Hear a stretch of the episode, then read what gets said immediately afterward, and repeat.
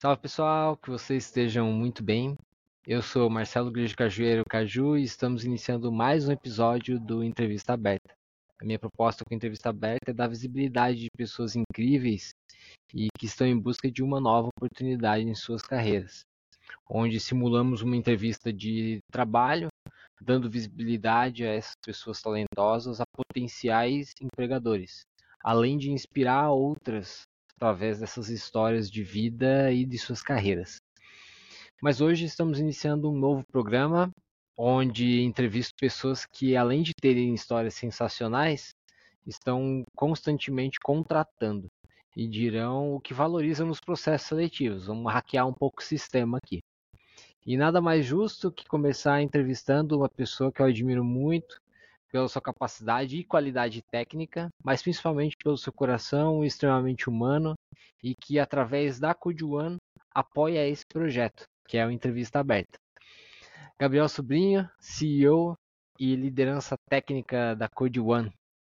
Muito obrigado por aceitar o convite, Sobrinho, de fazer esse primeiro episódio desse novo programa aqui do Entrevista Aberta. Prazer é todo meu começa aí contando quem que é o Gabriel Sobrinho ainda, sem, sem ir para a parte profissional, Sobrinho. Ah, bom, vamos lá. Eu tenho 33 anos, eu sou ah, nascido em Belo Horizonte, Minas Gerais, mas eu resido numa cidade bem próxima aqui, a uma hora de distância aproximadamente. Ah, e fora âmbito profissional, minha vida é muito focada em trabalho, eu sou meio workaholic, não que isso seja motivo de orgulho, mas é, basicamente trabalho com tecnologia desde sempre, passei em algumas outras poucas áreas e ultimamente aí estou explorando alguns hobbies novos, tentando é, abrir aí um pouquinho o, o leque de atividades fora da vida profissional. Boa. Ouvi dizer que você vele... é velejo por aí? O que, que você faz aí no, no na, na, lagoa? qual, tá... qual que é a lagoa que você anda aí de barco? É, é a represa de Três Marias. Eu, eu comecei aí um, hobby, um hobby de barco, né? Ainda tô, tô me entendendo com, com essa brincadeira aí. Mas é na represa de Três Marias. Fica aqui relativamente perto de onde eu tô também, então tem, tem sido bem, bem divertido ir para lá. Legal. E você cuida também de. É tutor de duas cachorras? Isso, eu tenho duas cantoras famosas aqui, cara. Tem a Amy Winehouse e a Janis Joplin. São, são duas cachorrinhas adotadas. É, são duas cachorras que foram resgatadas de rua, né? É, na verdade, é sem raça definida, mas elas puxam muito aí pro lado da, da salsichinha, né? Do Dachshund. Não é bem o Dachshund, porque é misturado, não é aquele orelhudo, mas é o famoso cachorro linguiçinha caramelo. E aí tem, tem as duas as duas pivetinhas aqui. E elas cantam bem também? ah, quem dera. só, só fazem as artes equivalentes. Imagino. E me diz, o que, que você está fazendo hoje, sobrinho, profissionalmente? Bom, hoje eu estou como CEO da Code One, né? A gente é uma empresa de desenvolvimento e consultoria de software para empresas que dependem de tecnologia, então basicamente a gente ajuda na redução de custo e no aumento de faturamento para quem depende de tecnologia. Isso é basicamente todas as empresas hoje em dia que se prezam ou que buscam uma certa perenidade, praticamente todas hoje dependem de tecnologia e a gente desenvolve a tecnologia dessas empresas. Hoje mais focado em plataforma web, mas a gente está abrindo um pouco aí é, o leque, indo também um pouco para o lado de mobile. Qual que é o seu papel na Code One? Bom, eu atuo como CEO, então é meio que uma carta coringa, digamos assim, e atuo como se fosse um CTO também, então eu entro mais na liderança técnica da empresa, então a gestão de, de desenvolvedores, arquitetura de software, a, a, arquitetura de sistemas, então tudo que um líder técnico faria dentro da sua empresa como CTO, caso você tenha um produto, eu realizo esse trabalho dentro da Code One, mas como um consultor externo. Então, às vezes você possui já o seu CTO interno e precisa ir de mais forças, você precisa de mais mão de obra ou mais é, especialização técnica em determinados segmentos que talvez a sua equipe não possua, então eu realizo esse trabalho de fazer o desenho da arquitetura e a execução dessa arquitetura juntamente com os desenvolvedores, além de executar a parte administrativa da empresa, então contratação, é, a parte comercial, novos negócios, novas frentes de negócio, parcerias e por aí vai. É basicamente isso. Então, eu sou meio que o, o famoso Severino aí dentro da Code One. Hoje a gente está com uma equipe bem enxuta, então isso é mais fácil de ser, de ser realizado, mas conforme a empresa for crescendo aí, esses papéis vão ficar um, um pouquinho mais bem definidos, digamos assim. Boa. E como, como, como você começou a atuar com tecnologia? Da onde que surgiu isso? Cara, a história ela é, é até engraçada o começo de tudo. Ah, para quem, para quem já me conhece, na verdade, eu tenho diabetes tipo 1 e eu fiquei diabético bem, bem novo. Eu estava aí com, por volta de 6 anos de idade. E na época meu pai também gostava muito de computador. Então acabou juntando ali o fato de eu ter ficado diabético e ficar muito dentro de casa, porque na época não se tinha muita é, orientação, isso é mais, há quase 30 anos atrás. Então não se tinha muita informação, a gente não sabia muito bem é, lidar com isso dentro da família, então acabou que eu fiquei um pouco mais dentro de casa nessa época, não tinha muito o que fazer. Então, meu pai gostava ali muito de eletrônica, ele atuava como, como técnico de eletrônica em uma grande rádio ah, em Belo Horizonte, eu já não lembro mais nem o nome da rádio, nem exatamente o que ele fazia, mas era relacionado à eletrônica, e ele tinha ali um, meio que uma paixão por computadores e tinha os computadores em casa. Então, às vezes, começava os desafios assim, cara, eu quero aqui, isso, isso na época do DOS, eu quero escrever aqui um texto e escrever roça. Como é que eu faço um cedilha aqui nesse editor de texto do DOS? Porque na época não existia nem cedilha no teclado, né? Era aquele teclado americano. Então, acabava vindo esses pequenos desafios que ele tinha ali, coisas que ele queria realizar no computador. E criança, como não tem nada para poder fazer, tá o dia inteiro dentro de casa ali, eu acabei meio que focando nisso ali dentro, da, dentro de ficar explorando como que o computador funcionava, passei por áreas de manutenção, então foi mais ou menos por aí que começou a surgir esse, esse interesse. A parte de desenvolvimento de software em si, ela veio algum tempo depois. Na verdade, no começo ali eu mais, eu mais fazia uma manutenção, então na época era muito comum da gente montar e desmontar computador para trocar fonte, trocar HD, placa de vídeo. Hoje é tudo unificado, a gente não se preocupa tanto mais com isso mas era muito comum na época ter problema nesse tipo de placa e a gente ter que fazer a troca, então eu acabei é, liderando, liderando não, né, mas brincando com aquilo ali e fazendo serviço para amigos, conhecidos, enfim. Uh, e algum tempo depois, meu irmão também se interessava um pouco pela área de desenvolvimento de software. Um dia ele chegou com um livro de QBasic em casa. Para quem nunca ouviu falar, procura aí no Google o que é QBasic, mas era uma linguagem de programação, ou era uma IDE de programação, minha memória já, já meio já está meio distante nesse sentido, mas a gente conseguia desenvolver softwares ali dentro, da, dentro do DOS.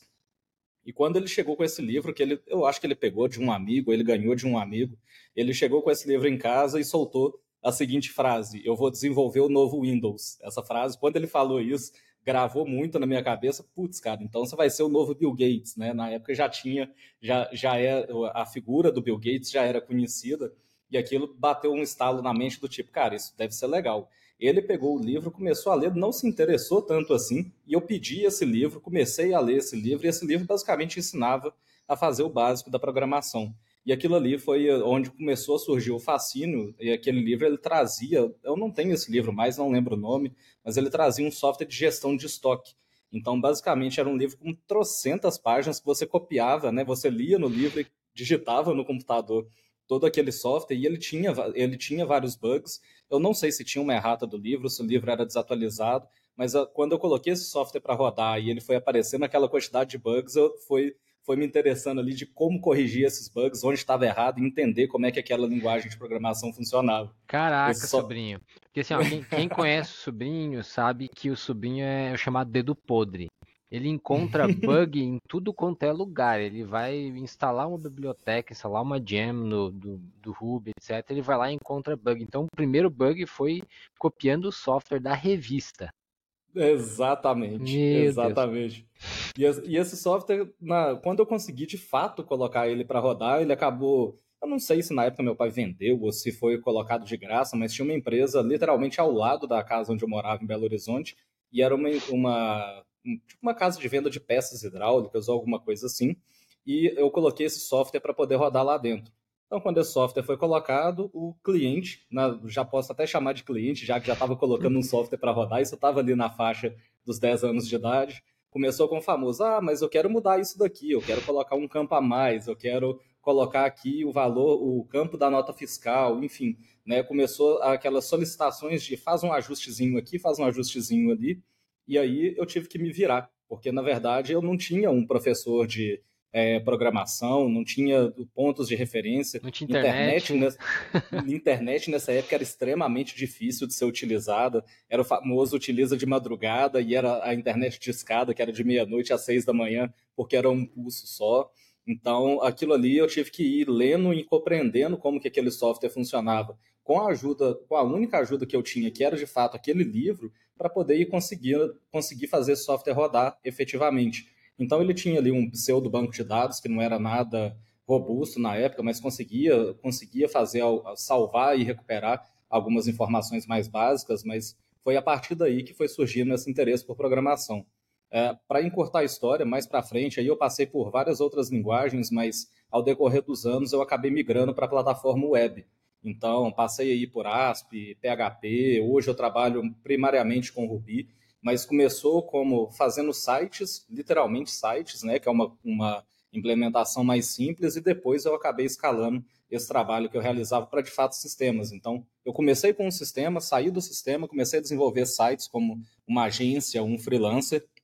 Ali por volta, eu acho que dos 14 anos, eu já tinha aberto a minha primeira empresa, digamos assim, não era um CNPJ formalizado, mas eu tinha é, dois conhecidos, um de Belo Horizonte mesmo, que na época eu conheci pela internet, um de Santa Catarina, que também tinha conhecido pela internet, e começava a pegar freelancer para poder realizar e distribuir esse trabalho entre nós três. Então eu tinha mais um programador e tinha um sócio que ele trabalhava com design. Esse designer, hoje ele está até morando no exterior, trabalhando numa grande agência, eu já não tenho mais contato com ele, mas a última notícia que, ele, que eu tive dele, ele estava em Nova York. Mas imagina ali, por volta dos 14 anos, já pegando serviços pela, pela internet, fazendo freelancer de, de sites, já tendo contato ali para poder meio que gerir duas pessoas, digamos assim, né, para poder colocar isso tudo para rodar. Isso mais para frente acabou escalando do famoso site, pô, mas eu preciso de uma interface administrativa, preciso aqui fazer uma publicação, às vezes preciso puxar uma informação de um arquivo de texto aqui, porque é um produto, e isso acaba escalando aí de volta para uma para um contexto meio que de sistema. Então, aos poucos, eu fui saindo ali daquela do desenvolvimento de agência, de fazer sites, e comecei de fato a desenvolver sistemas dentro da plataforma web, que é o que eu atuo até hoje. Então podemos dizer que o primeiro empreendimento, o primeiro ato como empreendedor foi lá aos 14 anos já sendo freela, assim, fazendo esse papel. Exato. Exatamente. E foi, e foi como eu consegui, de fato, assim, montar meu primeiro computador uh, comprando peça a peça, comprando separado placa-mãe, fonte, placa de vídeo. Na época você conseguia comprar tudo picado, ainda era feito assim. Eu estudava, nos... nessa época minha vida era meio atordoada, eu estudava na parte da manhã, né, na escola tradicional, estudava na parte da tarde no Senai, fazendo... Uh, mas é como se fosse um menor aprendiz na época, então eu estudava de manhã, estudava na parte da tarde e na parte da noite eu fazia esses frilas o Senai ele acabou virando horário integral, então eu estudava de manhã, de tarde, de noite, e ainda chegava em casa de madrugada para de madrugada fazer frila e final de semana fazer frila, e com aquele dinheiro que eu fui levantando ali aos pouquinhos, eu consegui montar um dos primeiros computadores na época. Então, aí, aí foi quando de fato eu comecei a, a ver que aquilo que eu estava fazendo, que eu gostava de fazer, dava para poder fazer dinheiro. Então, foi, foi ali que começou a, a, a acontecer toda a mágica do empreendedorismo, digamos assim.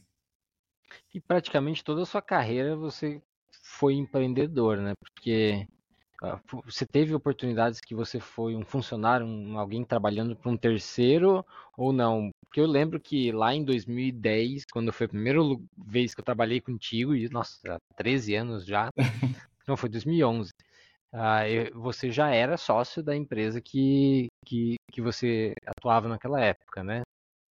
A maior sim, parte sim. da eu... sua experiência foi como sócio, né? Sim, uh, eu tive a oportunidade de trabalhar com carteira assinada, eu, eu, acho que em três situações. Uma não durou três meses, era uma empresa que meu irmão trabalhava, que fazia fabricação de peças hidráulicas. Eu trabalhei como vendedor nessa empresa durante três meses e pedi o desligamento, né, aquele período de experiência. No final, eu não quis, de fato, efetivar o trabalho, eu pedi para poder sair dessa empresa e sair de lá para poder trabalhar numa empresa que ela existe até hoje, em Belo Horizonte, com desenvolvimento de software. Então, eu fiquei lá, eu acho que por volta de um ano e meio de carteira assinada. É, depois eu saí dessa empresa, eu fui para uma terceira empresa de desenvolvimento de software também, que foi como, no final das contas, eu vim parar aqui onde eu moro hoje. Ah, essa empresa também eu trabalhei lá como carteira assinada por volta de dois anos, eu acredito.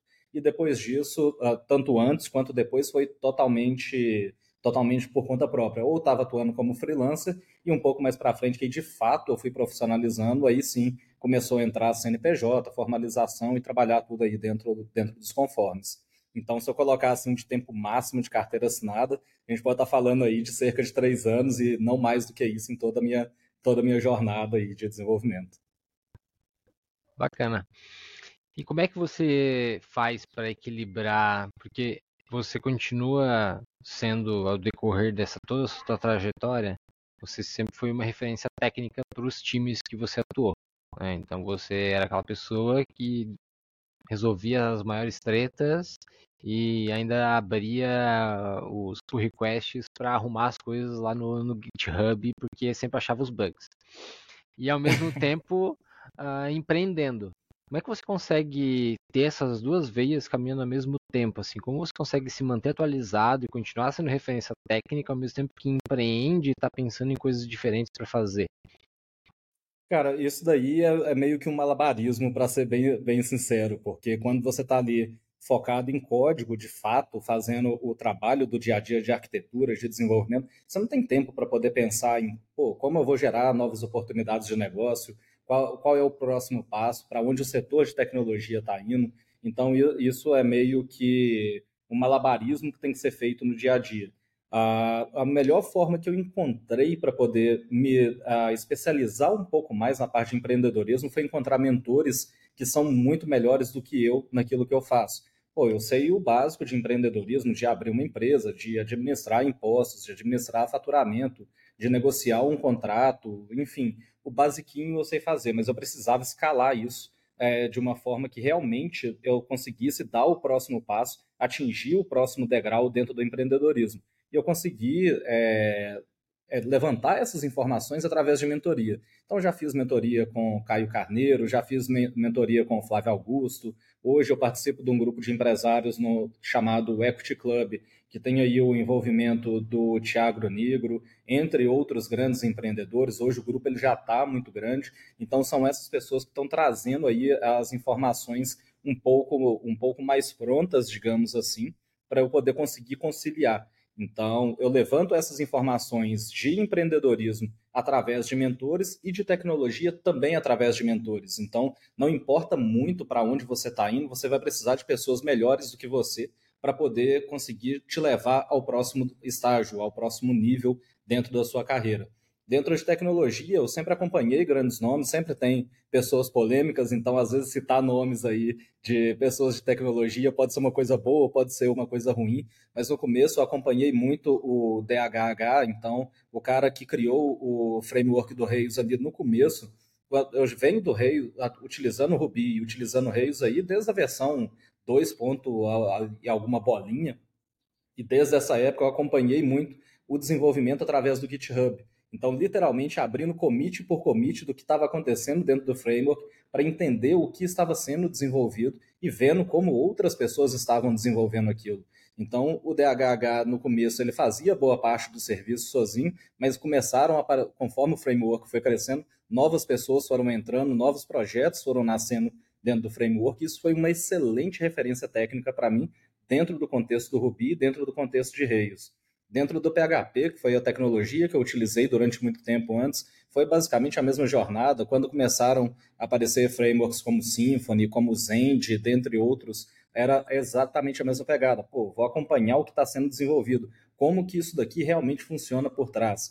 Porque é muito fácil, às vezes, você pegar ali, por exemplo, para quem é de tecnologia, né? Que até falar um pouquinho de parte técnica, mas pegar um ORM ali e fazer um user.find alguma coisa e te entregar o que está no banco de dados, pô, é uma super facilidade, super legal, né? Agiliza muito o seu trabalho. Mas como que isso foi desenvolvido por trás é o que mais me fascina. Então, por isso que eu acabo trabalhando muito nessa área de, o pessoal chama de staff engineer, ou, ou de arquiteto, ou de CTO, cada um coloca, coloca o nome que quiser, né? A definição ela, ela é difícil de ser um consenso entre todo mundo, mas entender como as coisas funcionam por trás, como foram desenvolvidas, para mim foi a melhor forma aí de entender a parte de tecnologia.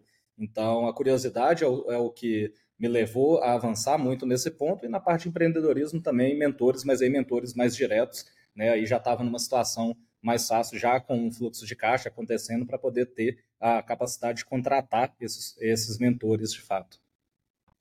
Você até comentou que tem uma veia workaholic aí, né? Mas hoje eu sou testemunha, tá, pessoal? Ele está lutando para se alimentar bem e fazer academia, é real. E ele passeia nos fins de semana, então não é só trabalho, tá, gente?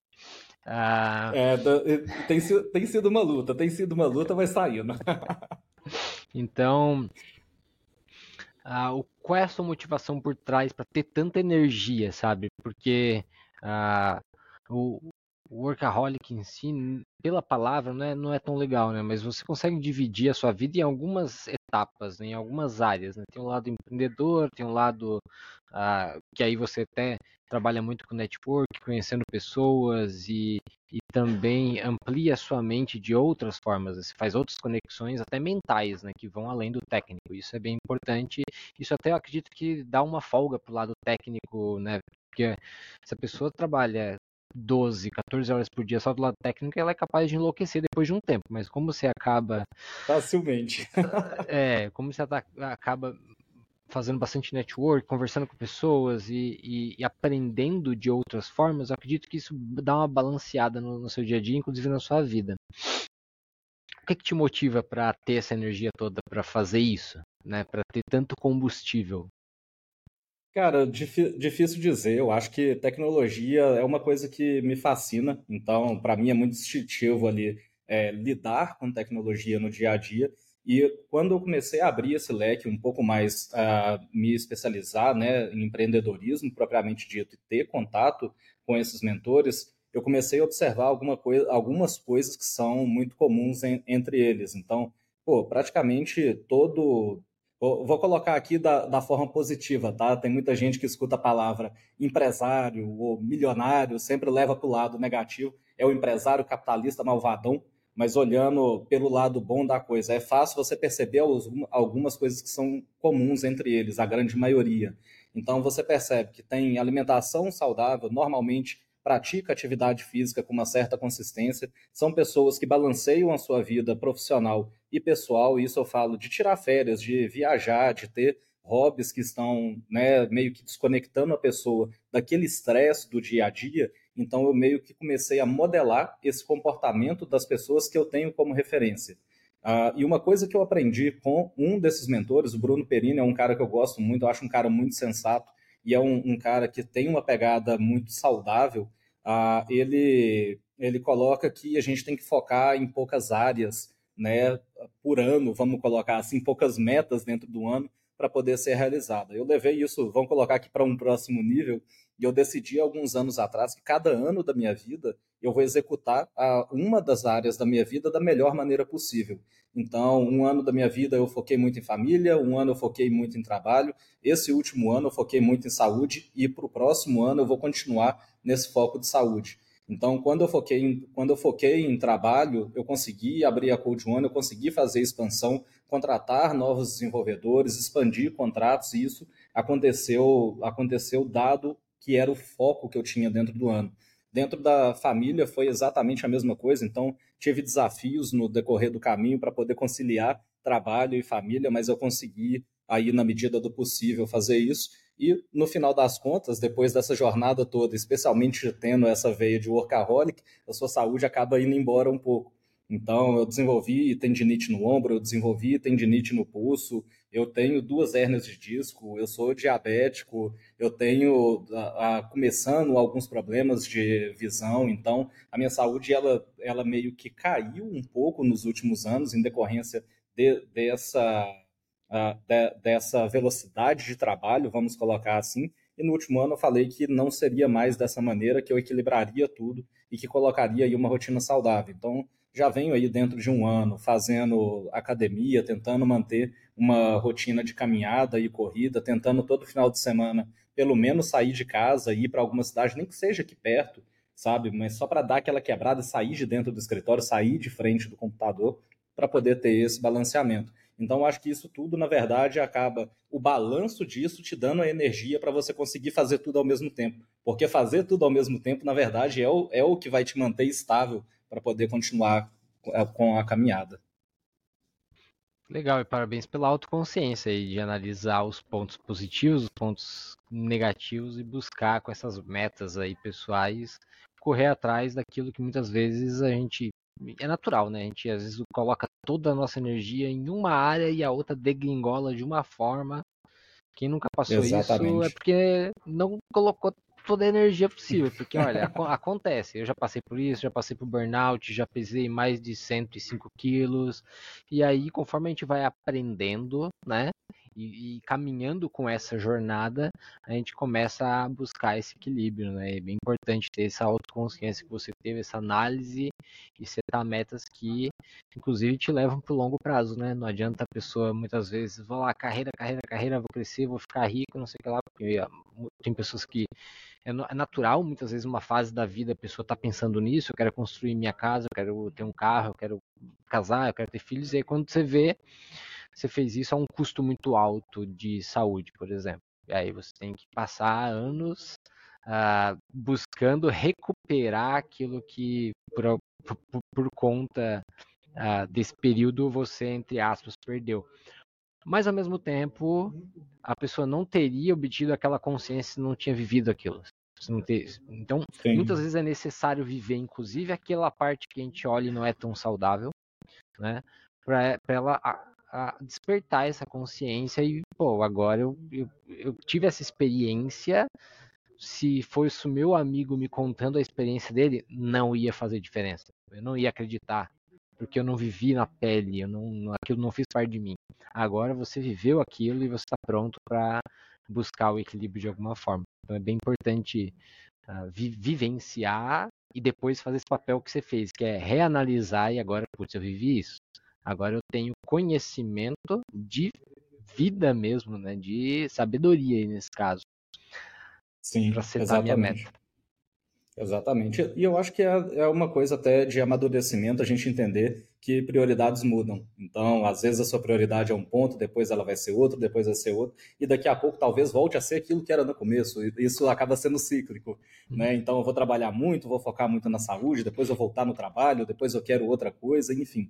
É, o importante é entender que essas coisas elas precisam mudar, e caso você não mude, que é o problema. O ponto não é não é, às vezes, focar muito no trabalho ou focar muito na saúde, mas a dificuldade é se você não, não conseguir fazer essa alteração, não perceber que você está errando a mão ali. Então tem que ter essa autoconsciência, sim. Isso dá graça à vida, né? Essas mudanças. Fosse Exatamente. sempre a mesma coisa, olha. e aí, ao, ao, longo da tua carreira, uh, um, uma característica sua e das suas empresas foram os de relacionamento de longo prazo, seja com clientes, seja com, por exemplo, pessoas que você trabalha, que você emprega, você contrata. Ao, ao que você uh, atribuiria isso? Cara, uh, eu diria, e é uma coisa que eu aprendi no Equity Club, a externalizar com palavras um pouco da minha metodologia, vamos colocar dessa maneira, tá? Eu não lembro se foi o Gianotto, talvez aí depois o pessoal do Equity Club vai me xingar porque eu não lembro o nome, tá? Desculpa aí, viu, turma? Mas é, eu escutei uma frase lá que eu acho que resume tudo, que é seja interessante antes de ser interesseiro.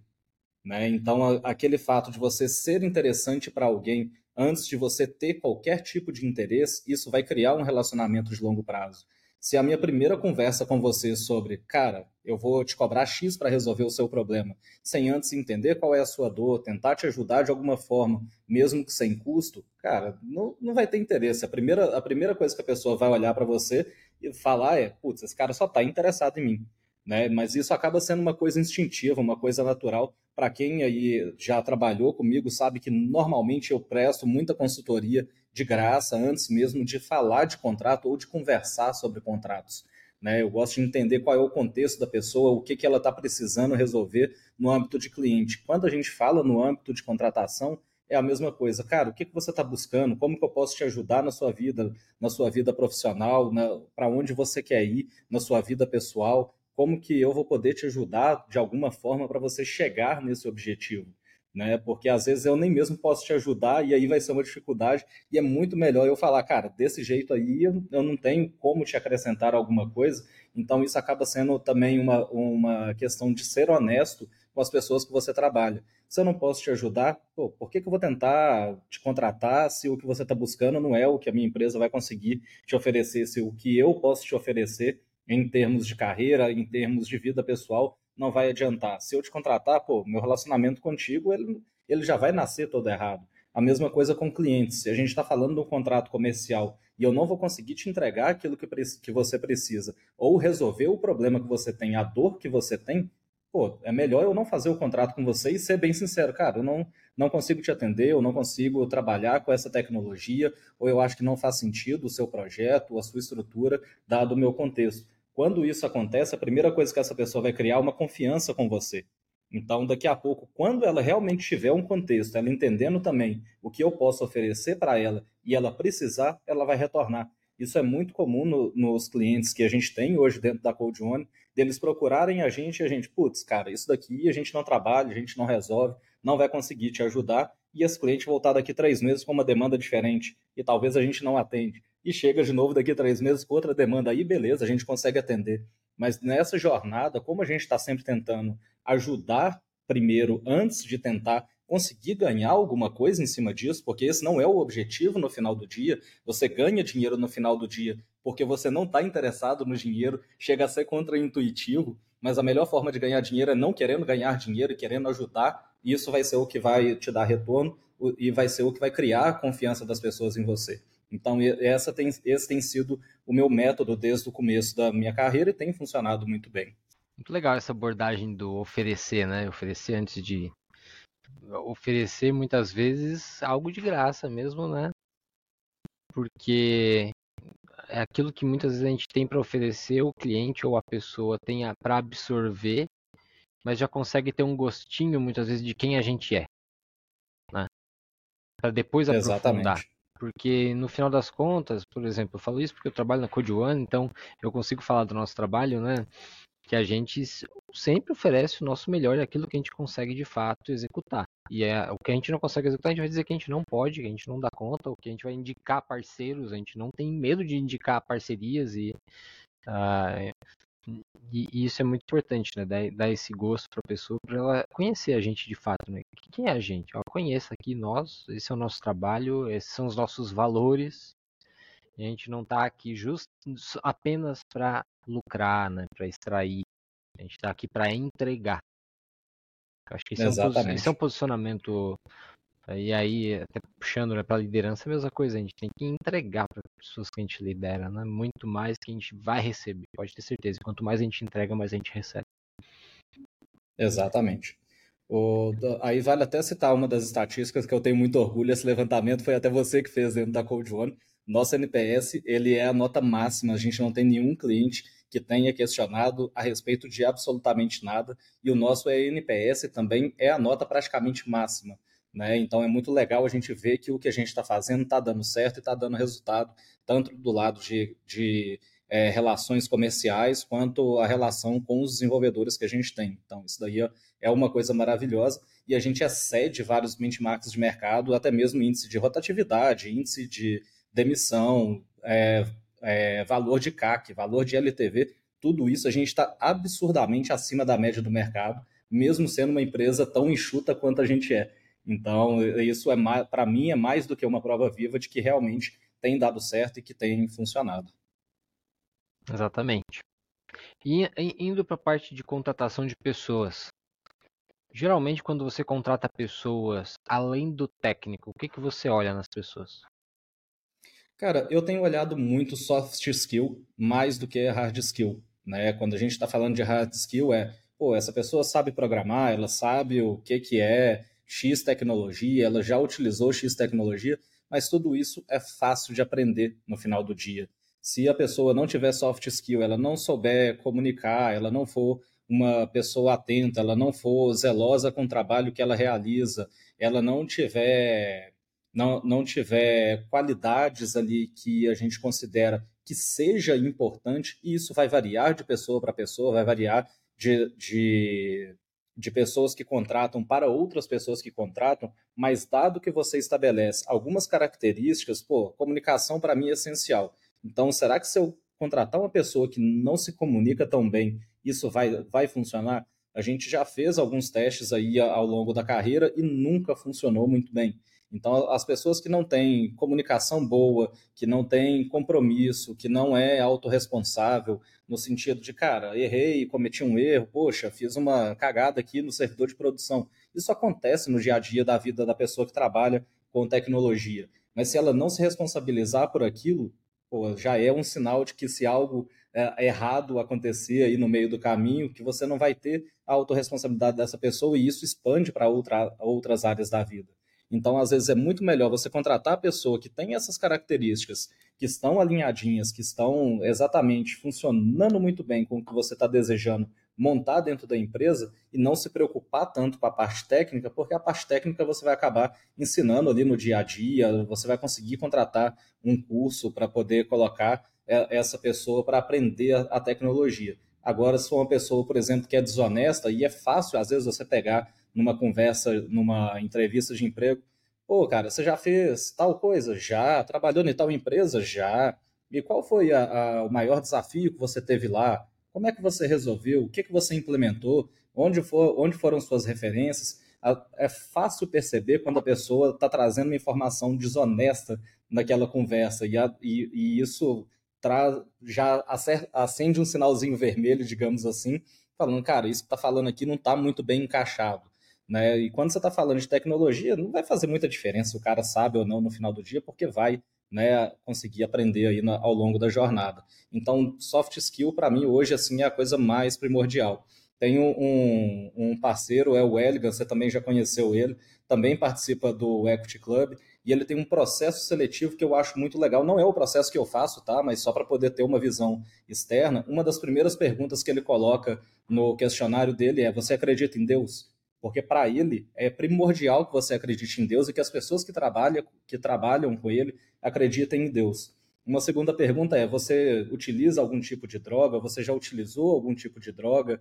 Então, são, são coisas que dá para você filtrar ali que no, no, final do dia não tem relação nenhuma com o que você vai fazer né, no dia a dia da sua jornada de emprego. Mas aquilo é a sua definição de personalidade, são as soft skills que você tem. Né? Então, se aquilo é muito importante para ele, assim como eu tenho os meus pontos que eu acho é, primordial a pessoa ter, cara, é um filtro assim que eu tenho utilizado e tem dado muito certo. Legal, você acaba filtrando baseado nos valores que você acredita, né? Que é essa é a maior parte que você citou aí. E, e você hoje você costuma capturar isso através das conversas, através de entrevista. É, eu não tenho uma metodologia especificada, isso é uma coisa que eu quero fazer, mas eu tenho tido uma dificuldade muito grande. Uh, o meu processo seletivo hoje, eu nem mesmo faço teste técnico. Para quem participou do processo da Code One aí, uh, ninguém foi contratado, todo mundo que foi contratado, ninguém fez nenhum teste técnico. Isso chega a soar o completo absurdo para outras empresas de tecnologia. Agora veja o nível de qualidade técnica que a gente tem dentro da empresa, né? Ah, eu preciso metodizar esse processo, como que eu levanto essas informações, né? Como que essas conversas elas são realizadas e quais são os pontos que você consegue tirar. Ah, o Eligan, por exemplo, que é esse nosso parceiro, ele já tem isso mais metodizado. Então, se você entrar no site entrar no site dele e clicar lá, quero trabalhar aqui, ele tem um questionário com umas 30 perguntas e nenhuma das perguntas é relacionada ao trabalho. Então, não é tão difícil assim você pegar esse, essa, né, esse estilo de contratação e transformar ele em um método. Eu apenas não fiz isso com o meu ainda, tá? Mas é basicamente baseado em soft skills mesmo, que tem sido o meu processo seletivo. E qual a sua opinião sobre os outros processos que colocam o técnico em primeiro lugar? Por exemplo, aquelas que já colocam um desafio, que geralmente são desafios que não são reais de mercado, coloca testes de lógica e aquelas coisas que são muito lúdicas, mas não é nenhum problema que de fato a pessoa vai resolver no dia a dia. Qual é a sua visão sobre esses testes e sobre esse tipo de processo? Cara, chega, chega a doer a alma, para ser bem sincero. É, eu já participei do processo de grandes empresas e eu faço isso com uma certa frequência de fazer o processo seletivo para entender o que, que o mercado tem feito. Então, eu me candidato para as vagas e faço o processo seletivo até chegar no ponto de negociação para poder interromper esse processo. Né? Então, já fiz, por exemplo, o processo seletivo da Amazon. Cara, a Amazon ela te entrega um, um processo seletivo que a primeira coisa é uma entrevista técnica, que na verdade não tem uma pessoa conversando com você, e eles falam assim, pelo menos era assim quando eu tinha feito, tá? Pode ser que esse processo já tenha mudado, então pode estar desatualizado. Mas eles falam, você tem uma hora para implementar três algoritmos, tá aqui a explicação do algoritmo. Só que você tem uma hora para implementar e o vídeo explicativo sobre como o algoritmo funciona já gasta mais do que 40 minutos. Então não faz sentido nenhum você realizar um processo seletivo baseado nisso.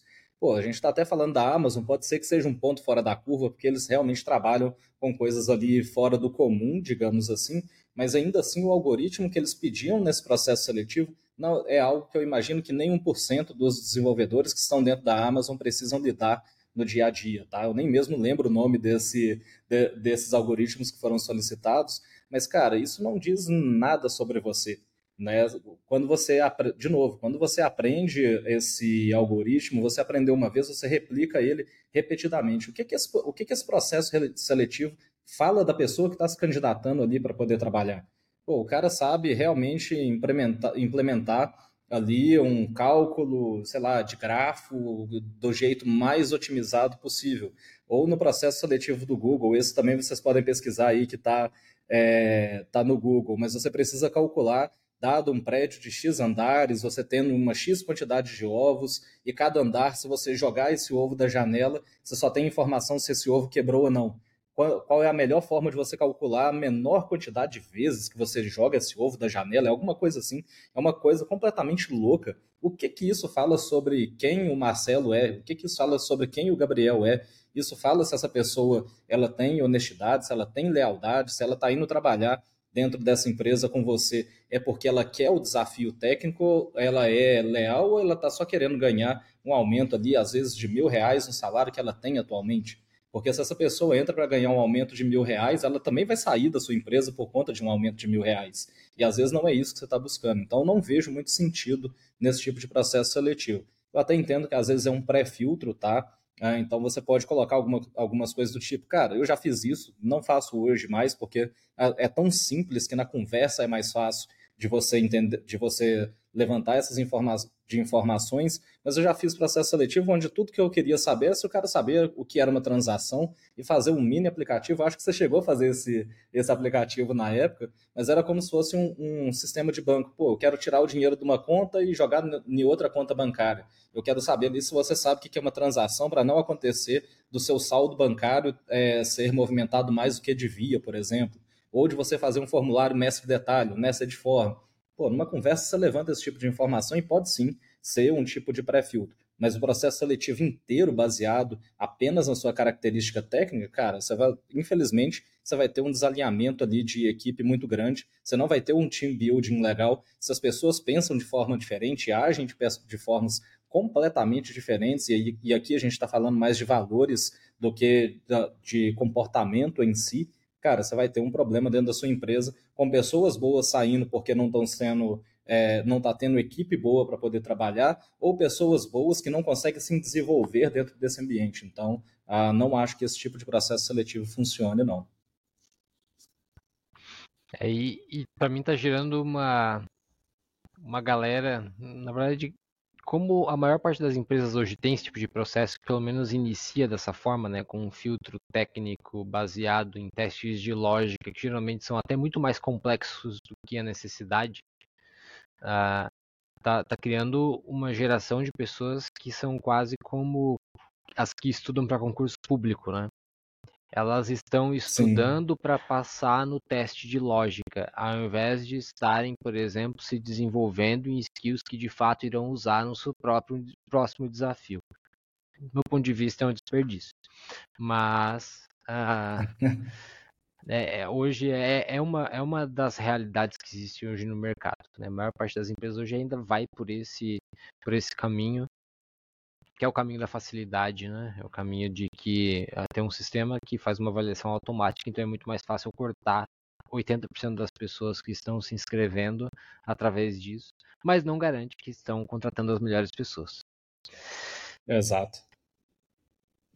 E nesse, nesse período que está acontecendo diversos layoffs, né, desde 2022, esse ano teve diversos layoffs outra vez, o que você diria para as pessoas fazerem para se destacarem de alguma forma? Porque tem muita concorrência de gente boa né, disponível no mercado hoje. É, o que aconteceu no mercado aí, na minha visão, tá? Não quer dizer que seja exatamente a realidade, mas na minha visão, o mercado acelerou muito quando a gente teve a, a situação da quarentena.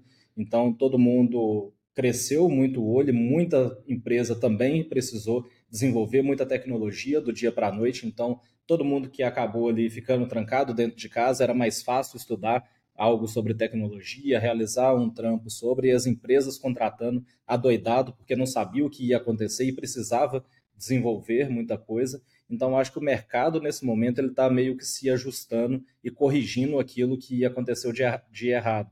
Existe um, um termo técnico para isso que eu não vou lembrar agora, tá?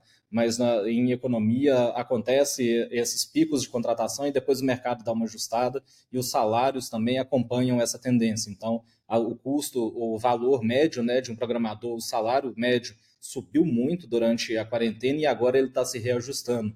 Ah, isso é uma coisa que é, era meio que esperado para quem estuda um pouco de economia.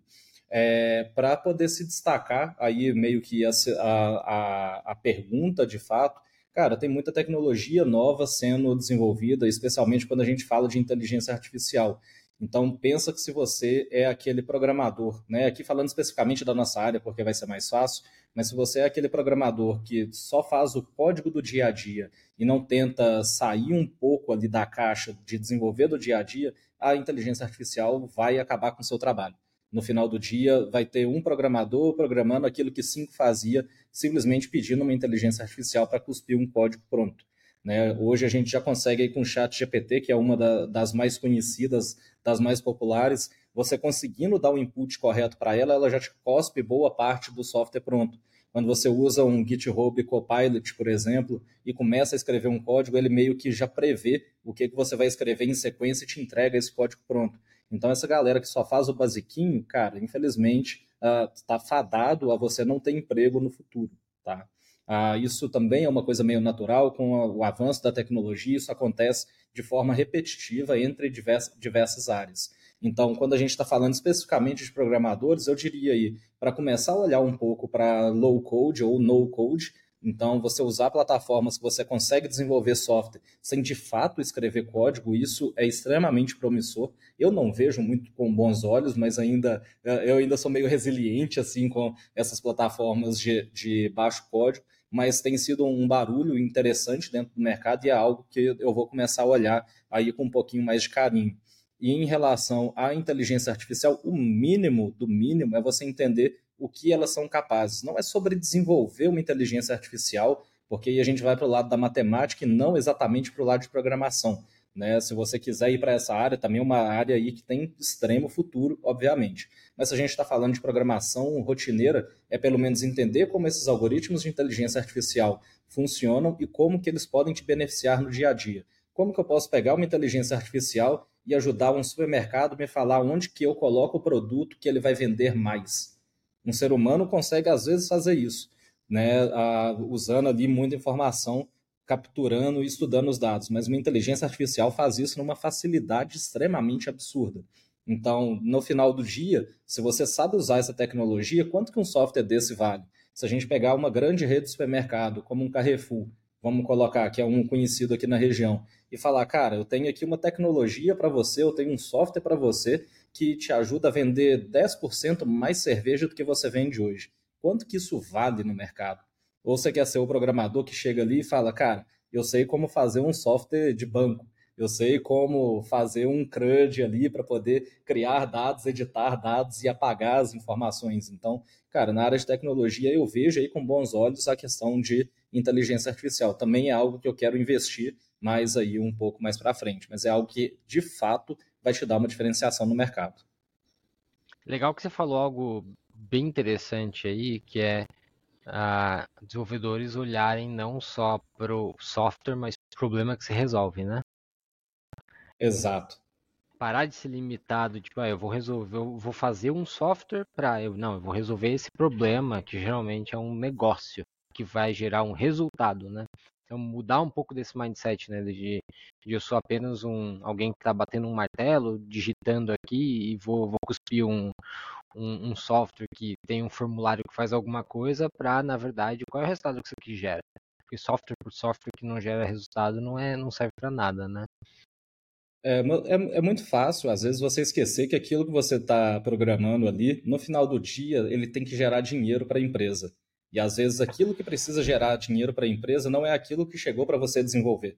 Então, pensar um pouquinho fora da caixa, poxa, eu preciso de um relatório aqui que me entrega X, Y e Z. O que, que o programador, o programador comum, vamos colocar assim, o programador de base faz? Ele vai se preocupar como é que ele faz aquela consulta, como é que ele gera esse relatório, como é que ele vai fazer isso da forma mais rápida possível, e ele esquece que às vezes esse relatório ele não tem tanto valor assim que na verdade o que o cliente está querendo é uma outra informação e aí ele pensou que aquele relatório ia entregar para ele a informação que ele precisa, mas no dia a dia ele vai ter que ficar cruzando. Poxa, mas se você entender que na verdade você está desenvolvendo um relatório para poder ajudar o setor administrativo a reduzir o custo de talvez de algum tributo, seja mais fácil você entregar uma solução muito mais simples ou uma solução até mesmo mais elaborada, mas que no final do dia resolve o problema do cliente. Então, se você ficar só cuspindo o código, só entregando o básico, não, cara, isso daí, infelizmente, a longo prazo, você não vai conseguir ter é, clientes que vão querer te contratar, empresas que vão querer te contratar,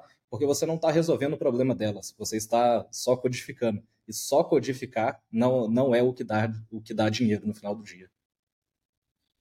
Show de bola, muita informação interessante para quem vai se candidatar a vagas e até para quem quer mudar um pouco a sua postura no dia a dia de trabalho para entregar mais valor através do seu trabalho. E agora eu vou, vou entrar em algumas perguntas aqui. O jogo vai virar, é como se eu estivesse entrevistando o sobrinho para ser contratado agora. Ele Bora vai lá. Passar, vai passar pelo processo seletivo aqui. Ah, o que, que você mais gosta de fazer no seu dia a dia de trabalho, sobrinho?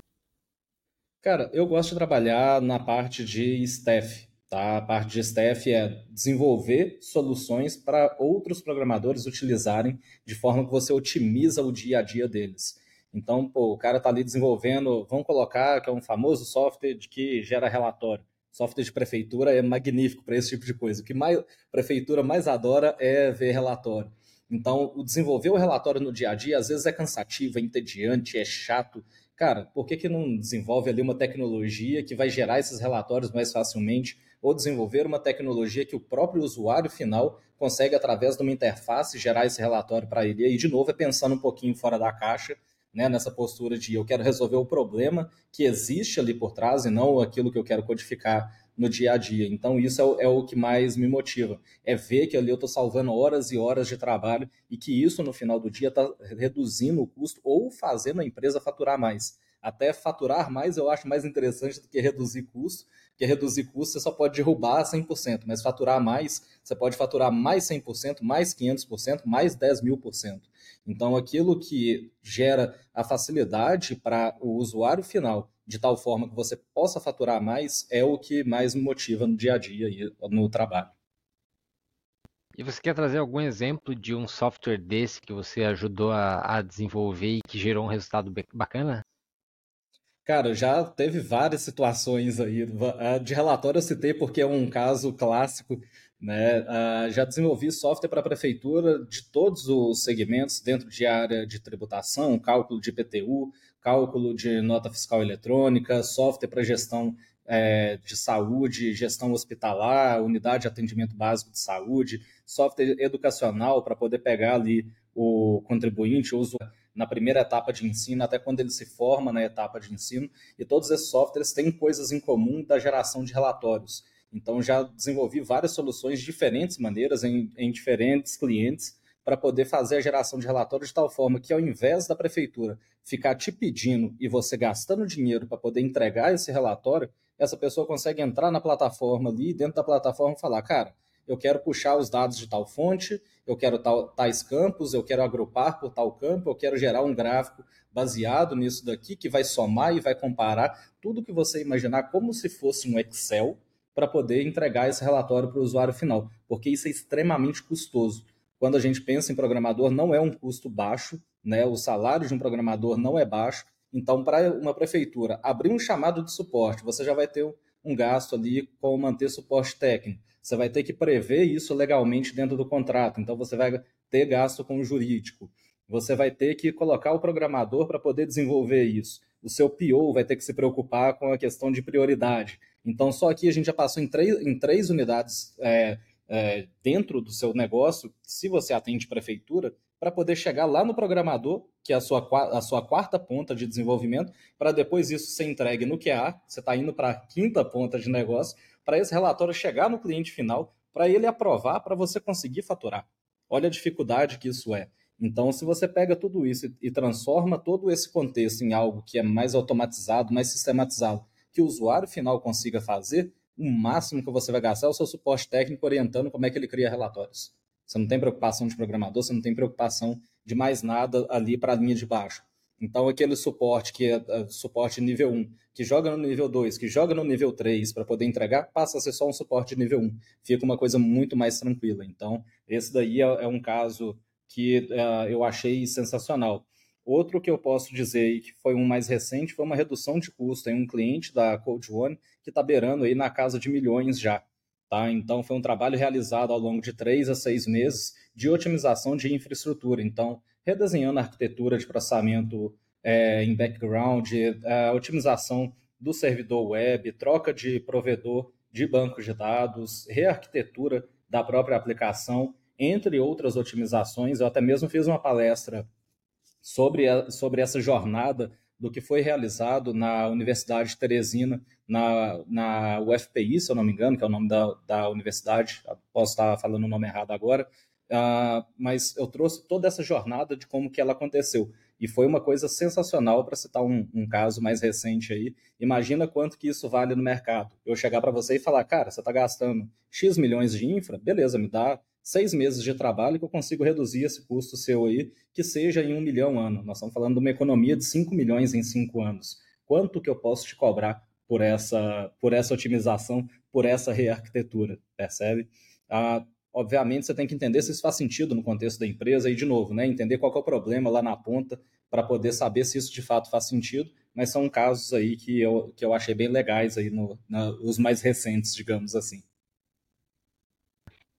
E mais uma skill interessante aí para o pessoal que está ouvindo, que está uh, em, em, busca de se desenvolver, é o, o, o, de vender. Né? É importante a gente vender a solução. Então, se a gente consegue entender o impacto que aquela solução vai gerar, de nada adianta se a gente não sabe vender esse impacto. Né? Então, quem está pagando as contas lá na frente, ele vai querer saber a informação, que é o resultado que vai gerar, ah, muitas vezes não quer nem saber do código, quer saber que resultado que vai gerar. Então é importante para o desenvolvedor, ah, com o tempo, se desenvolvendo essa sua capacidade de se comunicar e vender essa solução para os seus pares, para os seus chefes e lideranças, etc. Sim, eu, eu, acho que isso entra muito na, naquela parte de comunicação que eu citei lá atrás. Se você sabe se comunicar bem. Pô, você sabe conversar com o pessoal de QA, você sabe explicar o que precisa ser testado, que tipo de informação você precisa, você sabe conversar com o PO, explicar para a pessoa de produto quais são as limitações tecnológicas que a gente possui para poder entregar aquela funcionalidade que ele quer, ou até mesmo propor novas soluções. Quando você vai levar essa informação para um CFO de quanto vai custar para desenvolver, quando você fala, cara, isso daqui demora seis meses para eu poder fazer essa feature, quando você fala isso para um CFO, a primeira coisa que ele faz, pô, seis meses, eu tenho X pessoas, então multiplicado por seis vai custar tanto e eu vou faturar tanto lá na ponta. Então, essa é a primeira coisa que ele vai pegar e fazer o cálculo ali para saber se faz sentido ou não de ser executado. Mas você sabe trazer isso para o CFO e falar, cara, isso vai custar X, mas o seu cliente aqui vai te pagar Y, mas caso você tenha mais três contratos baseados nessa feature ali no futuro, você vai conseguir levantar mais X, então o seu, o seu ROI em cima do que você desenvolveu gastou aqui, ele faz sentido, ou até mesmo para fazer o inverso, quando ele está trazendo algo para ser desenvolvido que você sabe que não vai gerar retorno financeiro para a empresa, para abortar, trazendo exatamente essas informações, ou até mesmo conversar com um CEO, esse tipo de conversa com diferentes stakeholders é extremamente importante. Então, quando cito comunicação, pô, cara, me explica aí como é que você, numa entrevista de emprego, vamos colocar assim, tá? Uh, como que você explica para um setor de QA um setor de quality assurance, o que ele precisa realizar de testes em cima da sua feature. Eu te pedi para desenvolver, sei lá, uma funcionalidade de transferência de pagamentos bancários. O que, que você vai passar para o QA para poder realizar? Ah, agora o PO chegou aqui, você tem uma aplicação que funciona assim e eu quero desenvolver tal feature. Explica para mim que sou o PO, por que, que isso faz sentido ou por que, que isso não faz sentido dado esse, esse e esse contexto. Então, eu acho que esse tipo de skill é extremamente importante aí. Show de bola. E agora, qual é aquela coisa que você faz no seu dia a dia que é que você menos gosta? A que você faz ah, porque cara. tem que fazer. Pagar impostos. Não, brincadeira. Pagar muito pelo contrário. Isso é uma brincadeira até que eu faço, que eu adoro, adoro pagar impostos, e se eu pudesse, eu pagava milhões de impostos. Quanto mais imposto você está pagando, quer dizer que mais você está faturando. As pessoas costumam olhar para o imposto e falar, cara, putz, cara, que coisa horrorosa tá pagando aqui. Mas é, é só para poder puxar o gancho que o que eu menos gosto é a parte administrativa quando a gente está falando de empreendimento. Pô, tem que fazer declaração contábil, tem que fazer balancete, eu tenho que fazer faturamento, eu tenho que fazer conciliação bancária, eu tenho que trabalhar em cima dos investimentos para poder manter fluxo de caixa, e tudo isso, perceba, nada disso é técnico. Então, justamente as coisas que não são técnicas são as coisas que eu não gosto de trabalhar. A parte comercial, eu gosto um pouquinho ali, mas não é uma coisa que eu quero fazer no meu dia a dia também, não é o meu principal, não é o que eu gosto de fazer. Então, tudo aquilo que não se trata de técnico, normalmente é, é, é o que eu tento jogar a prioridade lá embaixo, eu tento empurrar o máximo possível para poder ser realizado. No final do dia tem que ser feito, né? não tem como fugir desse tipo, desse tipo de demanda, mas é a parte que eu menos gosto de realizar. E indo para aquilo que a gente falou antes, né, que inteligência artificial, e até alguns serviços, né? Esse é o tipo de coisa que eu acho que tende no futuro a diminuir exponencialmente esse tipo de trabalho mais processual, né? Porque no final das contas é você olhar para o banco, é olhar para uns dados, cruzar algumas informações, preencher uns formulários, que vão falar a verdade, esse tipo de trabalho não tinha nem que existir, né? Exatamente. Se você pensar no trabalho do contador hoje, cara, trabalho de contabilidade, eu visualizo, tá? Que o trabalho de contabilidade ele vai se tornar um trabalho extremamente banal. Então, aquele contador que você precisa para o cara ficar cruzando o valor que entra com o valor que sai, para saber se a tributação está correta, se a tributação está errada. Cara, inteligência artificial vai fazer isso numa facilidade muito grande. Então, um contador que não souber utilizar esse tipo de coisa também, eu, na minha opinião, está fadado aí ao longo do prazo de ficar desempregado. Claro que essas pessoas sempre migram para outras áreas, né? Mas ah, esse trabalho braçal e repetitivo, quanto mais braçal, mais repetitivo ou mais matemático, muito provável que a inteligência artificial ela vai aí tomar conta de, desse tipo de desse tipo de cenário. Bem verdade. Me diz uma coisa, que skill que você era bem ruim mas que você acabou se desenvolvendo e hoje você até se orgulha? Cara, comunicação, definitivamente. Era péssimo comunicador, não, não sabia me expressar, não sabia argumentar, então era o famoso cara que rosnava, às vezes saía xingando para um lado e para o outro. Tenho, tenho várias situações, oi Adilson, engraçadas aí ao longo da carreira, é, de discussões que, cara, no final do dia são coisas todas e tudo no final se resolve com saber se comunicar, saber colocar os pontos e trazer dados. No final do dia, tudo aquilo que tem dados, que tem argumentação, que tem fato, fica muito fácil de ser discutido e tomar decisão. Então, aquilo que você não sabe trazer informação e não sabe se comunicar acaba, acaba se tornando muito problemático de ser realizado. Então, eu, eu diria aí que a parte comunicativa foi o que eu mais tenho desenvolvido. Apesar de ainda parecer extrovertido, eu sou extremamente introvertido. Para mim é extremamente cansativo ficar me expondo e, e conversando com pessoas de forma geral, mas eu tenho trabalhado isso e acho que hoje em dia eu não tenho tido tanta dificuldade assim. Hoje vai ter uma boa noite de sono, então vai sair daqui cansado. Basicamente.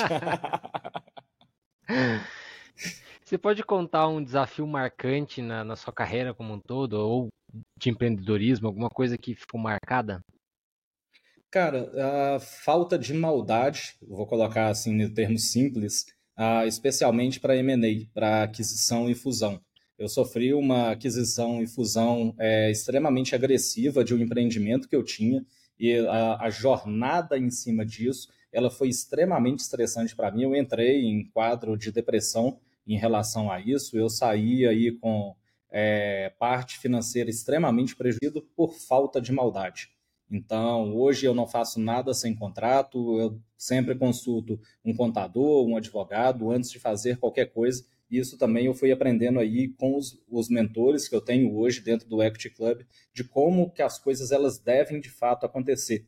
Né? Especialmente quando é algo que já acontece no mercado, pô, uma aquisição, fusão, ela é extremamente simples é uma coisa repetitiva no mercado.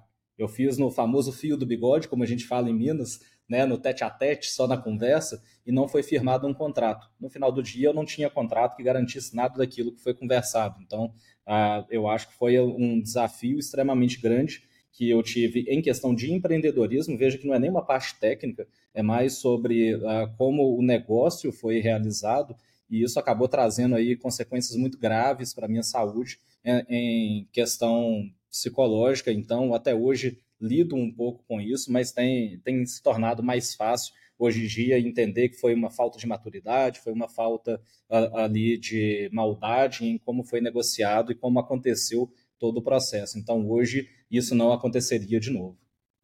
Aprendizado, né? O que fica é o aprendizado. Exatamente. E saindo do desafio, indo para a conquista. Conquista profissional ficou marcada na sua carreira? Cara, eu acho que todos os empreendimentos que eu realizei, né, hoje eu não estou com a mesma empresa, já devo estar na quarta empresa, quebrei, quebrei, né, vamos colocar assim, entre aspas, várias vezes, porque de fato eu nunca quebrei, nunca fali, mas eu acho que toda vez que você consegue abrir um empreendimento, você consegue colocar uma estrutura para rodar. A Code One ela já está aí com três anos e uns quebradinhos, uh, se eu não estou enganado eu acho que tudo isso é motivo de orgulho, é, é motivo de, de glória. Se você vê o que é a jornada de um empreendedor dentro do Brasil, a burocracia que você tem, a dificuldade que você tem, a complicação tributária que existe dentro do Brasil, é uma coisa completamente insana. Então, toda vez que eu vejo alguém empreendendo, cara, a primeira coisa que eu falo é parabéns, isso aí continua, vai ser difícil, não vai ser fácil, mas existe a recompensa no final do dia, especialmente se você gosta daquilo que você está fazendo. Então, acho que a abertura da Code One e a estruturação que eu realizei na Code One e aquilo que está planejado para o futuro dela, né, tem, tem novas coisas sendo desenvolvidas aí dentro da Code One que eu pretendo trazer dentro do próximo ano, se tudo der certo e Deus abençoar, é, cara, é sensacional. Eu acho maravilhoso o fato da, da Code One estar estruturada da forma que ela está, com as pessoas que estão dentro da empresa hoje, é, é extremamente gratificante ter quem eu tenho dentro da equipe hoje. São pessoas importantes para mim, que me conhecem, e eu conheço essas pessoas, além de conhecer a família delas. Então, conheço as esposas, os filhos, a gente tem a nossa confraternização anual focada nesse momento familiar da empresa. Então, isso é algo que eu sempre, sempre quis modelar e nunca tinha conseguido anteriormente nos outros empreendimentos. Então agora está indo e está funcionando muito bem. Eu acho que é meu, meu motivo de orgulho assim da, da, dos meus últimos anos. Muito bonito isso. E me diz uma coisa, falando de futuro, né? Você falou que já tem alguns planos para Code One. E aonde você se vê daqui a 4, 5 anos? Cara, hoje eu atuo muito na linha de base, vamos colocar assim, então no dia a dia eu codifico muito. É uma coisa que eu gosto de fazer, mas eu não me vejo fazendo isso talvez daqui cinco anos. Eu acho que eu vou estar num ponto mais estratégico daqui a cinco anos, no sentido de empreendimento e de negócios. Jamais vou sair da minha linha de programação, porque é o que eu gosto de fazer no final do dia. Igual eu falei, o administrativo não, não me interessa muito o estratégico, eu estou começando a criar um gosto por isso, mas eu me imagino daqui a uns cinco anos tocando diferentes unidades de negócio correlacionadas. Então, a Code One ela é apenas uma unidade de negócio, ela é apenas uma consultoria. Né? De, além da consultoria aí, eu tenho, eu tenho outras unidades de negócio relacionadas que eu quero colocar para rodar e que eu sozinho não vou conseguir colocar. Então, eu me imagino no futuro com outros sócios envolvidos nessas empreitadas e colocando todas elas para funcionar, trazendo exatamente essa metodologia, a forma como a gente funciona dentro da Code One para essas outras unidades de negócio. Então, sempre trazendo o melhor produto com a melhor qualidade, com o melhor preço para o consumidor desse produto, mas todos eles estarão aí dentro desse mesmo âmbito de tecnologia. Então, é aí que eu me imagino daqui a cinco anos. Bom demais, e fico feliz também, né, eu como colaborador da Code One, fico feliz também que vai se expandir esse nosso quadro de pessoas que trabalham, porque é, é muito bom trabalhar aqui e quanto mais a gente crescer, mais pessoas, e tenho certeza que essa cultura vai se multiplicar e que a gente seja um exemplo de cultura para outras companhias também. Amém. e Quais são suas previsões? Eu acho que você até tocou um pouco disso sobre inteligência artificial, mas quais são suas previsões ou visões para o futuro em relação à tecnologia ou empreendedorismo para os próximos anos? O que você vê que vai, vai saltar aos olhos? Alguma grande modificação? Em questão de empreendedorismo, eu ainda sou um gafanhoto, digamos assim. É, eu, eu acho que eu não né, seria, seria arriscado eu tentar fazer alguma visão em relação ao empreendedorismo no futuro. Agora, em relação à tecnologia, eu vejo inteligência artificial ganhando muita força. Isso já está muito mais do que óbvio hoje. Eu acho que é, é, é, extremamente desnecessário falar que o futuro é inteligência artificial, mas ah, é o principal. Em segundo lugar, essas plataformas de no-code ou de low-code também eu vejo, eu vejo com bons olhos apesar da tecnologia em si eu não gostar dela, mas eu, eu tenho visto vários projetos sendo realizados aí e conseguindo é, investimentos muito grandes sendo desenvolvidos sem escrever uma única linha de código. Então, ali numa plataforma, você consegue fazer um aplicativo de celular, colocar um e-commerce, fazer o seu e-commerce através da web também, fazer um site, fazer um blog. Você não precisa escrever uma única linha de código para poder fazer isso tudo funcionar. Então, eu acho que esse tipo de plataforma ela é também algo que está aí no radar para ser trabalhada no futuro. Já existem grandes plataformas, tem duas principais é, que atuam nesse segmento. Então, eu acho que vão surgir novas plataformas no mesmo aspecto, no mesmo sentido. E quando a gente começar a pegar esse tipo de coisa e ainda integrar uma inteligência artificial que você fala para a inteligência artificial, eu quero um software que faz assim, assim, assim, em vez de você estar fazendo essa plataforma e ter essa ponte no meio do caminho, eu acho que isso daí é meio que o futuro que vai acontecer. É, o trabalho que a gente realiza hoje, é, só para dar um pouco mais de contexto para quem está escutando a entrevista, a gente meio que trabalha por trás desse tipo de plataforma. Então, a gente não concorre com essas plataformas, porque o que a gente atua, o que a gente faz é o desenvolvimento desse tipo de tecnologia. Então, no final do dia, a gente muito provavelmente vai migrar mais para essa área aí para poder ajudar o mercado a se desenvolver. Então, eu vejo o futuro de tecnologia nesse sentido e de empreendedorismo eu não vou, não vou arriscar é, falar muita coisa sobre, não, mas eu acho que as empresas de tecnologia também vão se tendenciar mais nesse âmbito do que de fato ter equipes técnicas formadas aí dentro delas. Então, seria meio que uma consequência dessas novas tecnologias.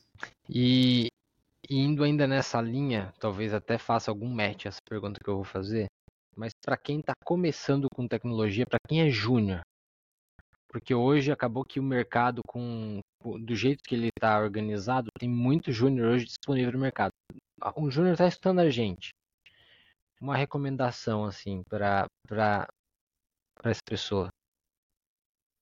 Cara, uh, desenvolvimento de comunicação extremamente importante. Eu vou continuar tocando nesse ponto uh, repetidamente. Comunicação é o ponto mais importante.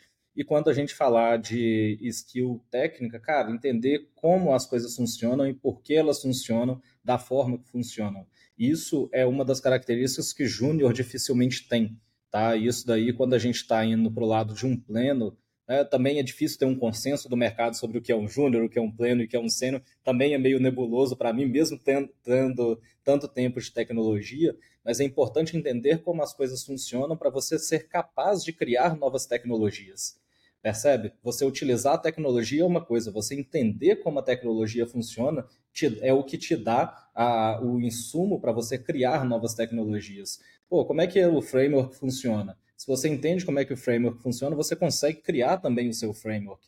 Né? É muito comum você ver aí, é, Júnior, pô, vou fazer um novo Rails, vou fazer o novo Vue, vou fazer o novo React, para citar alguns dos frameworks aí mais, mais hypados, né? Vamos colocar assim. É, se você entende como é que aquilo funciona, você pode ser o cara que vai desenvolver o próximo framework, o, a, a próxima grande coisa dentro do mercado de tecnologia. Eu diria para poder seguir nessa linha, obviamente sem deixar de lado o estudo do dia a dia sobre como as tecnologias existentes podem ser utilizadas, mas entender como elas foram implementadas para ser capaz de criar outras tecnologias também. Ótima dica, linkando com aquela outra pergunta de como se destacar. Porque não, não, não é comum encontrar profissionais que sabem como as coisas funcionam. Ah, Exato. e uma pergunta que você costuma fazer: o que você faria se dinheiro não fosse problema? Pô, cara, essa, essa daí é, é uma pergunta até quase que filosófica. Cara, hoje eu, eu me imagino se, se dinheiro não tivesse mais que trabalhar por ele, tá? Hoje eu dependo do, do trabalho, do meu esforço diário para poder ter o dinheiro e pagar as minhas contas. Quando a gente quando eu faço essa pergunta, é uma pergunta é, até meio que capciosa, no sentido de, cara, vai chegar um determinado momento que você não precisa mais trabalhar pelo dinheiro. Todo mundo chega nesse momento, em alguma época da vida, uh, se a gente está falando de tecnologia, tá? Não é tão fácil assim em toda profissão, mas tecnologia, como é uma área que paga bem, em um determinado momento você vai ter dinheiro suficiente, por exemplo, para viver de rendimentos. Quando você atingir esse objetivo, o que, que você faria? Então é nessa pegada que eu faço essa pergunta. Do meu lado, cara, eu continuaria trabalhando, mas focado extremamente naquilo que eu gosto. Eu costumo falar que aposentar, para mim, é algo que eu quero, mas o aposentar, para mim, é trabalho agora com o que eu quero, porque eu gosto, não porque eu preciso. Então, de fato, eu continuaria trabalhando, mas aproveitaria a vida o máximo possível, no sentido de viagens, de lazer, de hobbies. Então, ao invés de, ao invés de trabalhar oito horas por dia, cara, tem um livro que eu acho que é Trabalhe quatro horas por semana, alguma coisa assim. Eu iria nessa pegada aí. Vou trabalhar um pouquinho para poder manter a mente ativa, mas a maior parte eu estaria aí, provavelmente viajando, que é uma das coisas que eu mais gosto de fazer hoje. Viu, pessoal? É um workaholic que tá falando isso, hein, gente? Muito bom. E agora, para chegar, estamos chegando na derradeira, a última pergunta que eu, que eu costumo fazer de uma forma um pouco diferente para as pessoas que eu, que eu entrevisto em busca de oportunidade, mas que eu reorganizei ela para esse contexto. Que é que pergunta que você gostaria que um candidato te fizesse quando estivesse querendo entrar na Code One, por exemplo, e ele, você gostaria que ele fizesse pergunta para você? Pô, aí eu até, eu até arrisco entregar o ouro do que, que eu espero do candidato no processo seletivo, mas, mas vamos, vamos lá. Cara, eu acho que é extremamente importante você perguntar como que você pode ajudar a empresa a crescer. Como que eu me candidatando para poder trabalhar na Code One, como que eu posso ajudar a Code One, os colaboradores da Code One, os clientes da Code One a avançarem. Pô, se eu sou um desenvolvedor, como é que eu ajudo os clientes ou como é que eu ajudo o, os outros desenvolvedores? Se eu sou do comercial, como é que eu posso vender mais? Se eu sou da parte de suporte técnico, como é que eu posso atuar de uma melhor forma? Porque isso já dá um indicativo de que você é extremamente aberto a feedbacks, a sugestões, a melhorias. Percebe? Então, quando você pergunta sobre, você pede um feedback sobre você ou pede uma ajuda, já deixa claro, você sabe comunicar quando você não sabe o que você está tentando resolver, você sabe como pedir e que você não é o, não tem o famoso rei na barriga, não sei se é uma expressão é, brasileira, mas em Minas é muito utilizada, que você acha que sabe tudo, porque não, não é, ninguém sabe tudo, né? Não tem como eu ser o melhor desenvolvedor, não tem como um vendedor ser o melhor vendedor, e se você é aberto a feedback, cara, isso já facilita muito as coisas no trabalho do dia a dia. E se você está querendo ajudar a empresa, é mais motivo para poder ser contratado. Porque senão você quer entrar na empresa para fazer o quê? Se você não está tentando ajudar a empresa, não está tentando ajudar a equipe, não está tentando ajudar os meus clientes. tudo que está focado é dinheiro, pô, então infelizmente a Code One não é o melhor lugar para você trabalhar, porque o nosso foco não é ganhar dinheiro, a gente ganha dinheiro em consequência, também é, uma, é a mesma frase que eu usei lá atrás, a gente ganha dinheiro porque a gente não se preocupa tanto com o dinheiro. Então, no final do dia, se você está aberto a feedback, está tentando ajudar, você é extremamente aberto né, a melhorias no seu dia a dia e no seu trabalho. A gente não podia fechar com a melhor resposta. Sobrinho, muito obrigado aí pela sua participação. Foi muito, muito bom mesmo. Acredito que a gente tem aqui uma hora e vinte até aqui, mais ou menos, de um podcast que dá para uma aula aqui. Foi muito gostoso fazer essa estreia desse, de, desse programa, desse podcast com você. Aprendi muito, troquei muito com você. Espero que as pessoas que nos ouçam também absorvam bastante informação e, e que esse episódio chegue na mão de muitas pessoas porque é um projeto que busca gerar impacto, gerar impacto na vida de quem está em busca de novas oportunidades.